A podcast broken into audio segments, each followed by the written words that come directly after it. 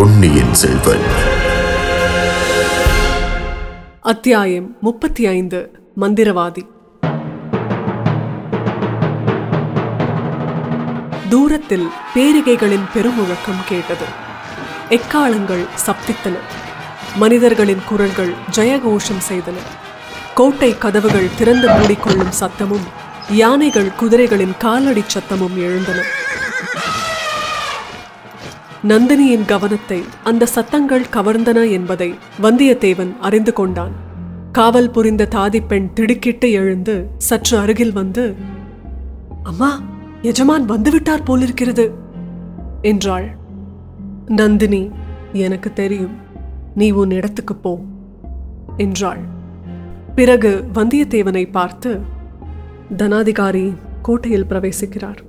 சக்கரவர்த்தியின் சேமத்தை விசாரித்துவிட்டு கோட்டை தளபதியை பார்த்து பேசிவிட்டு இங்கே வருவார்.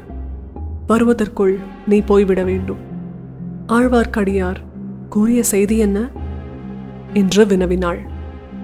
அம்மணி அந்த வீர வைஷ்ணவ சிகாமணி தங்களை அவருடைய சகோதரி என்று சொல்லிக் கொண்டார்? அது உண்மைதானா? என்று வல்லவரையன் கேட்டான். அதை பற்றி நீ ஏன் சந்தேகப்படுகிறாய்? பச்சை கிளியும் கடுவன் குரங்கும் ஒரு தாயின் குழந்தைகள் என்றால் எளிதில் நம்ப முடியுமா? நந்தினி சிரித்துவிட்டு ஒரு விதத்தில் அவர் சொன்னது உண்மைதான். நாங்கள் ஒரே வீட்டில் ஒரே குடும்பத்தில் வளர்ந்தோம். உடன் பிறந்த தங்கையைப் போலவே என்னிடம் பிரியம் வைத்திருந்தார். பாவம் அவருக்கு பெரும் ஏமாற்றம் அளித்து விட்டேன். அப்படியானால் சரி ஆழ்வார்க்கடியார் தங்களுக்கு சொல்லி அனுப்பிய செய்தி கிருஷ்ண பகவான் தங்களுக்காக காத்துக் கொண்டிருக்கிறார் என்பதுதான். தாங்கள் கண்ணனை மணந்து கொள்ளும் கல்யாண காட்சியை பார்க்க வீர வைஷ்ணவ பக்த கோடிகளும் காத்துக் கொண்டிருக்கிறார்களாம். நந்தினி ஒரு பெருமூச்சு விட்டாள். ஆஹா இன்னும் அவருக்கு அந்த சபலம் நீங்கவில்லை போலிருக்கிறது. நீ அவரை பார்த்தால் எனக்காக இதை சொல்லிவிடு. என்னை அடியோடு மறந்துவிடச் சொல்லு. ஆண்டாளைப் போல பரம பக்தையாக கொஞ்சமும் தகுதியற்றவள் நான் என்று சொல்லு. நான் அதை ஒப்புக்கொள்ளவில்லை அம்மா. என்னத்தை ஒப்புக்கொள்ளவில்லை? தாங்கள் ஆண்டாள் ஆக முடியாது என்பதைத்தான் ஒப்புக்கொள்ளவில்லை. ஆண்டாள் பக்தி செய்து பாட்டு பாடி அழுது கண்ணீர் விட்டு பூமாலை தொடுத்து சூட்டி இப்படியெல்லாம் செய்து கண்ணனை மணந்து கொள்ள வேண்டியிருந்தது. ஆனால் தங்களுக்கு அந்த கஷ்டமே தேவையில்லை. தங்களை கிருஷ்ண பகவான் பார்த்து விட வேண்டியதுதான். ருக்மணி சத்யபாமாவையும் ராதையையும் கோபிகா ஸ்திரீகளையும் உடனே கைவிட்டு அவர்கள் வீற்றிருந்த சிம்மாசனத்தில் தங்களை ஏற்றி உட்கார வைத்து விடுவார். ஐயா நீர் முகஸ்துதி செய்வதில் சமர்த்தராயிருக்கிறீர்? அது எனக்கு பிடிப்பதே இல்லை. அம்மணி முகஸ்துதி என்றால் என்னவோ? முகத்துக்கு நேராக ஒருவரை புகழ்வதுதான்.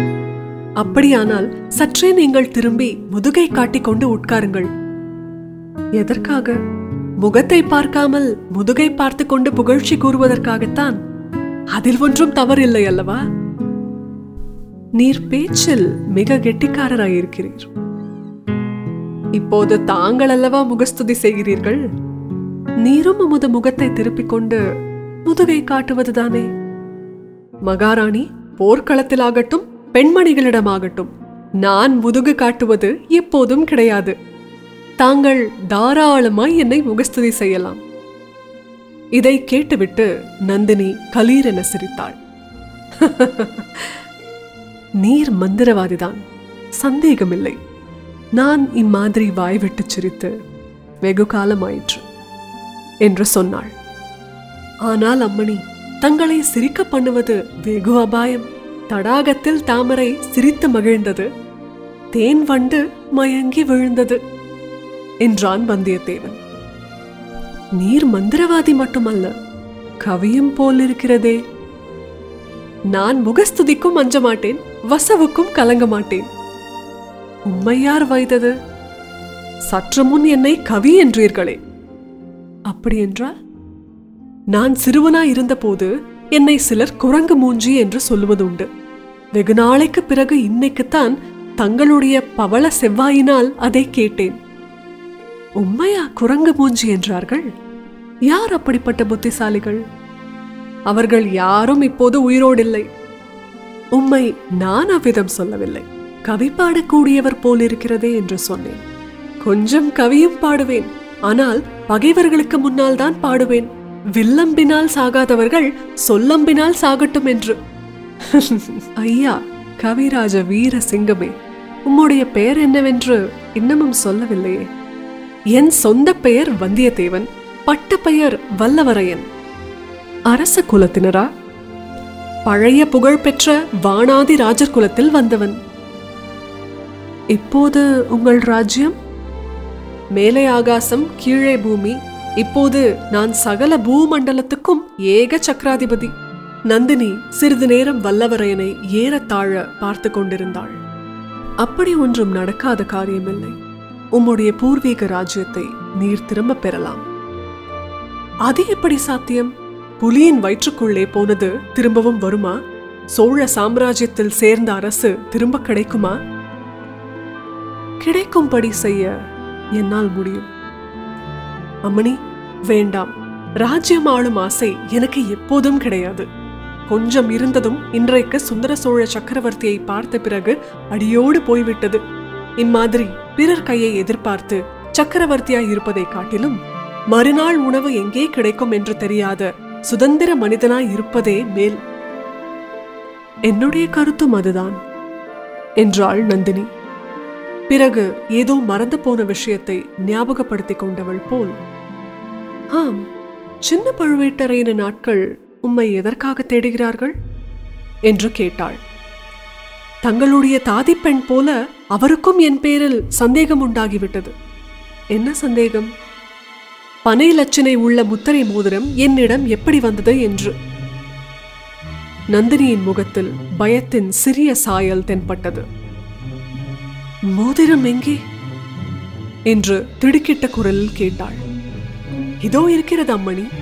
லேசில் அதை போக்கடித்து விடுவேனா? என்று கூறிக்கொண்டே மோதிரத்தை எடுத்து காட்டினான். இது உம்மிடம் இருப்பது அவருக்கு எப்படி தெரிந்தது? என்று நந்தினி கேட்டாள். சுந்தர சோழ சக்கரவர்த்தியை பார்க்க வேண்டும் என்ற ஆசை என் மனத்தில் நெடுநாளாக இருந்தது. அதற்கு இந்த முத்திரை மோதிரத்தை உபயோகப்படுத்திக் கொண்டேன். பார்த்து முடிந்த பிறகு இந்த மோதிரம் என்னிடம் எப்படி வந்தது என்று கோட்டை தளபதி கேட்டார். நீர் என்ன சொன்னீர்? என்று நந்தினி வினாவிய குரலில் திகில் துணித்தது தங்கள் பெயரை சொல்லவில்லை அம்மணி. பெரிய பழுவேட்டரையர் கொடுத்தார் என்று சொன்னேன். கடம்பூர் மாளிகையில் கொடுத்தார் என்றும் சொன்னேன். நந்தினி பெருமூச்சு விட்டாள். அவள் முகத்திலும் குரலிலும் இருந்த திகில் நீங்கியது. நீர் சொன்னதை அவர் நம்பினாரா? என்று கேட்டாள். முழுதும் நம்பியதாக தெரியவில்லை. அதனால்தானே என்னை பின்தொடரும்படி ஆட்களை விட்டிருக்க வேண்டும். தமையனார் திரும்பி வந்ததும் என்னை அவர் முன்னால் நிறுத்தி உண்மையை அறிய எண்ணியிருக்கலாம் என்றான் வந்தியத்தேவன். நந்தினி புன்னகை புரிந்து பெரிய பழுவேட்டரையரிடம் நீ பயப்பட வேண்டாம். அவர் உம்மை கடித்து தின்று விடாமல் நான் பார்த்துக் கொள்கிறேன் என்றாள். அம்மணி தனாதிகாரியின் பேரில் தங்களுடைய செல்வாக்கு எவ்வளவு என்பது உலகம் அறிந்த செய்தி. ஆனால் எனக்கு வெளியில் அவசர காரியம் இருக்கிறது. ஆகையினால்தான் தப்பிச் செல்ல தங்கள் உதவியை கோருகிறேன். அப்படி என்ன அவசர வேலை இருக்கிறது? எத்தனையோ இருக்கிறது. உதாரணமாக ஆழ்வார்க்கடியாரை பார்த்து தங்கள் மறுமொழியை சொல்ல வேண்டும். அவருக்கு என்ன சொல்லட்டும்? அவருக்கு நந்தினி என்ற ஒரு சகோதரி இருந்தாள் என்பதை அடியோடு மறந்துவிடும்படி சொல்லும். சொல்லிவிடலாம். ஆனால் நடக்கிற காரியமில்லை. ஏன்? தங்களை மறப்பதுதான். இரண்டு தடவை தற்செயலாக பார்த்த என்னாலேயே தங்களை மறக்க முடியாது போலிருக்கிறதே. வாழ்நாளெல்லாம் தங்களோடு இருந்தவரால் எப்படி மறக்க முடியும்? நந்தினியின் முகத்தில் வெற்றி பெருமிதத்தின் சாயல் பரிணமித்தது. அவளுடைய வேல் விழிகள் வந்தியத்தேவனுடைய நெஞ்சை ஊடுருவின போல நோக்கின.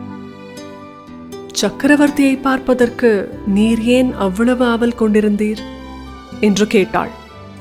உலக பிரசித்தி பெற்ற அந்த சுந்தர புருஷரை பார்க்க நான் விரும்பியதில் வியப்பு என்ன? உலகத்தில் வீர மன்னர்கள் தங்கள் வீரமும் பௌருஷமும் பெருக வேண்டும் என்றும் ராஜ்யம் கீர்த்தியும் விஸ்தரிக்க வேண்டும் என்றும் விரும்புவார்கள். அவ்விதமே பிரஜைகளை பிரார்த்தனை செய்யும்படி சொல்வார்கள். ஆனால் நம்முடைய சக்கரவர்த்தியை பற்றி புத்த பிக்ஷுக்களின் மடங்களில் என்ன பிரார்த்தனை செய்கிறார்கள்? சுந்தர சோழர் வன்மையும் வனப்பும் திண்மையும் உலகிற் சிறந்து வாழ்கெனவே என்று பிரார்த்தனை செலுத்துகிறார்கள்.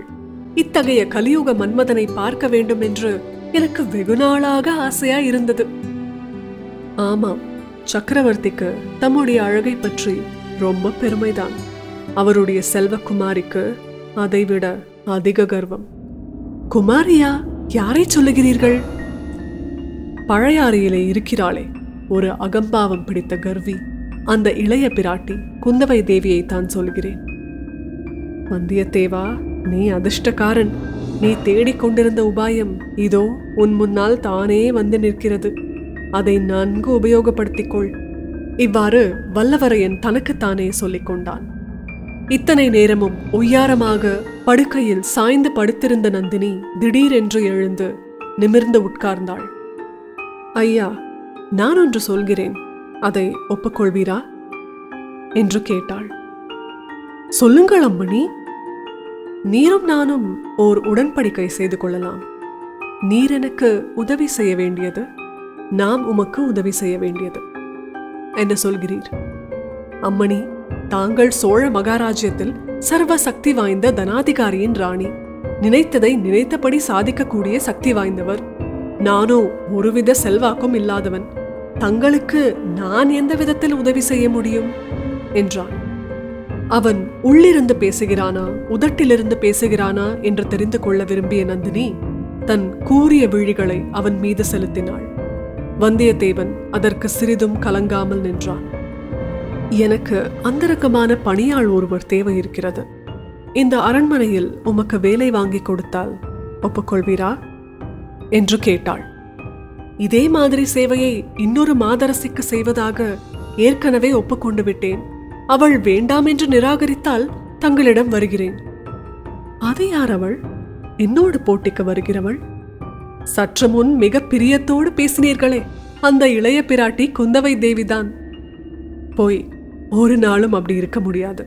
என்னை வேடிக்கை செய்ய பார்க்கிறீர். மகாராணி இந்த ஓலையை ஏற்கனவே பலர் திருடி பார்த்து விட்டார்கள். ஆகையால் தாங்களும் இதை பார்ப்பதினால் மோசம் ஒன்றும் வந்துவிடாது என்று சொல்லிக்கொண்டே வந்தியத்தேவன் ஆதித்த கரிகாலர் குந்தவைக்கு கொடுத்த ஓலையை எடுத்து நீட்டினான். நந்தினி ஓலையை விளக்கின் அடியில் பிடித்துக்கொண்டு படித்தாள். படித்து முடித்தபோது அவள் கண்களிலிருந்து கிளம்பிய மின்னல் ஜுவாலை நாக சர்ப்பத்தின் வாயிலிருந்து வெளிவந்து மறையும் அதன் பிளவுபட்ட நாவை வந்தியத்தேவனுக்கு நினைவூட்டியது. அவனை அறியாமல் அவன் உடம்பு நடுங்கியது. நந்தினி கம்பீர பாவத்துடன் வந்தியத்தேவனை பார்த்து ஐயா நீர் இந்த கோட்டையிலிருந்து உயிரோடு தப்பிச் செல்ல எண்ணுகிறீர்கள் அல்லவா? என்று கேட்டாள். ஆமம்மா அதற்குத்தான் தங்கள் உதவியை நாடி வந்தேன். ஒரு நிபந்தனையின் பேரில்தான் உம்மை தப்பித்துவிட நான் உதவி செய்யலாகும். நிபந்தனையை சொல்லுங்கள். இந்த ஓலைக்கு குந்தவை என்ன மறு ஓலை கொடுக்கிறாளோ அதை மறுபடியும் என்னிடம் வந்து காட்ட வேண்டும். சம்மதமா? மிக அபாயமான நிபந்தனை போடுகிறீர்கள். அபாயத்துக்கு அஞ்சாதவர் என்று சற்று முன்னால் பெருமை அடித்துக் கொண்டீரே. அபாயத்துக்கு துணிவது என்றால் அதற்கு தகுந்த பரிசு கிட்ட வேண்டும் அல்லவா? பரிசா? பரிசா வேண்டும். நீர் கனவிலும் அடைய கருதாத பரிசு உமக்கு கிடைக்கும். சோழ சாம்ராஜ்யத்தில் இன்று சர்வ சக்தி வாய்ந்தவராய் விளங்கும் பெரிய பழுவேட்டரையர் எந்த பரிசுக்காக வருஷ கணக்காக தவம் கிடக்கிறாரோ அத்தகைய பரிசு உமக்கு கிடைக்கும். என்று கூறி நந்தினி வந்தியத்தேவன் பேரில் மறுபடியும் மோகனாஸ்திரத்தை தூவினாள். பாவம் வல்லவரையனுடைய தலை சுழன்றது. நெஞ்சே தைரியத்தை கடைப்பிடி அறிவை இழந்து விடாதே என்று தனக்குள் சொல்லிக் கொண்டான் அச்சமயம் அவனுக்கு துணை செய்ய வந்ததைப் போல் அருகிலுள்ள தோட்டத்திலிருந்து ஆந்தையின் கடூரமான குரல் கேட்டது. ஒரு தடவை இரண்டு தடவை மூன்று தடவை கேட்டது. வந்தியத்தேவனுடைய உடம்பு சிலிர்த்தது. நந்தினி தோட்டத்தில் ஆந்தை குரல் வந்த இடத்தை நோக்கி நிஜ மந்திரவாதியே வந்துவிட்டான் என்றாள். பிறகு வந்தியத்தேவனை பார்த்து அவன் இனி எனக்கு தேவையில்லை. ஆனாலும் இரண்டு வார்த்தை அவனிடம் சொல்லி அனுப்புகிறேன். ஒருவேளை உம்மை தப்பித்து விடுவதற்கும் அவன் உபயோகமாயிருக்கலாம். சற்று நேரம் நீர் அதோ அந்த பக்கம் போய் இருட்டில் மறைந்து நில்லும். என்று முன்னம் அவளுடைய தாதிப்பெண் போன திசைக்கு நேர் எதிர் திசையை காட்டினாள். பொன்னியின் செல்வன்.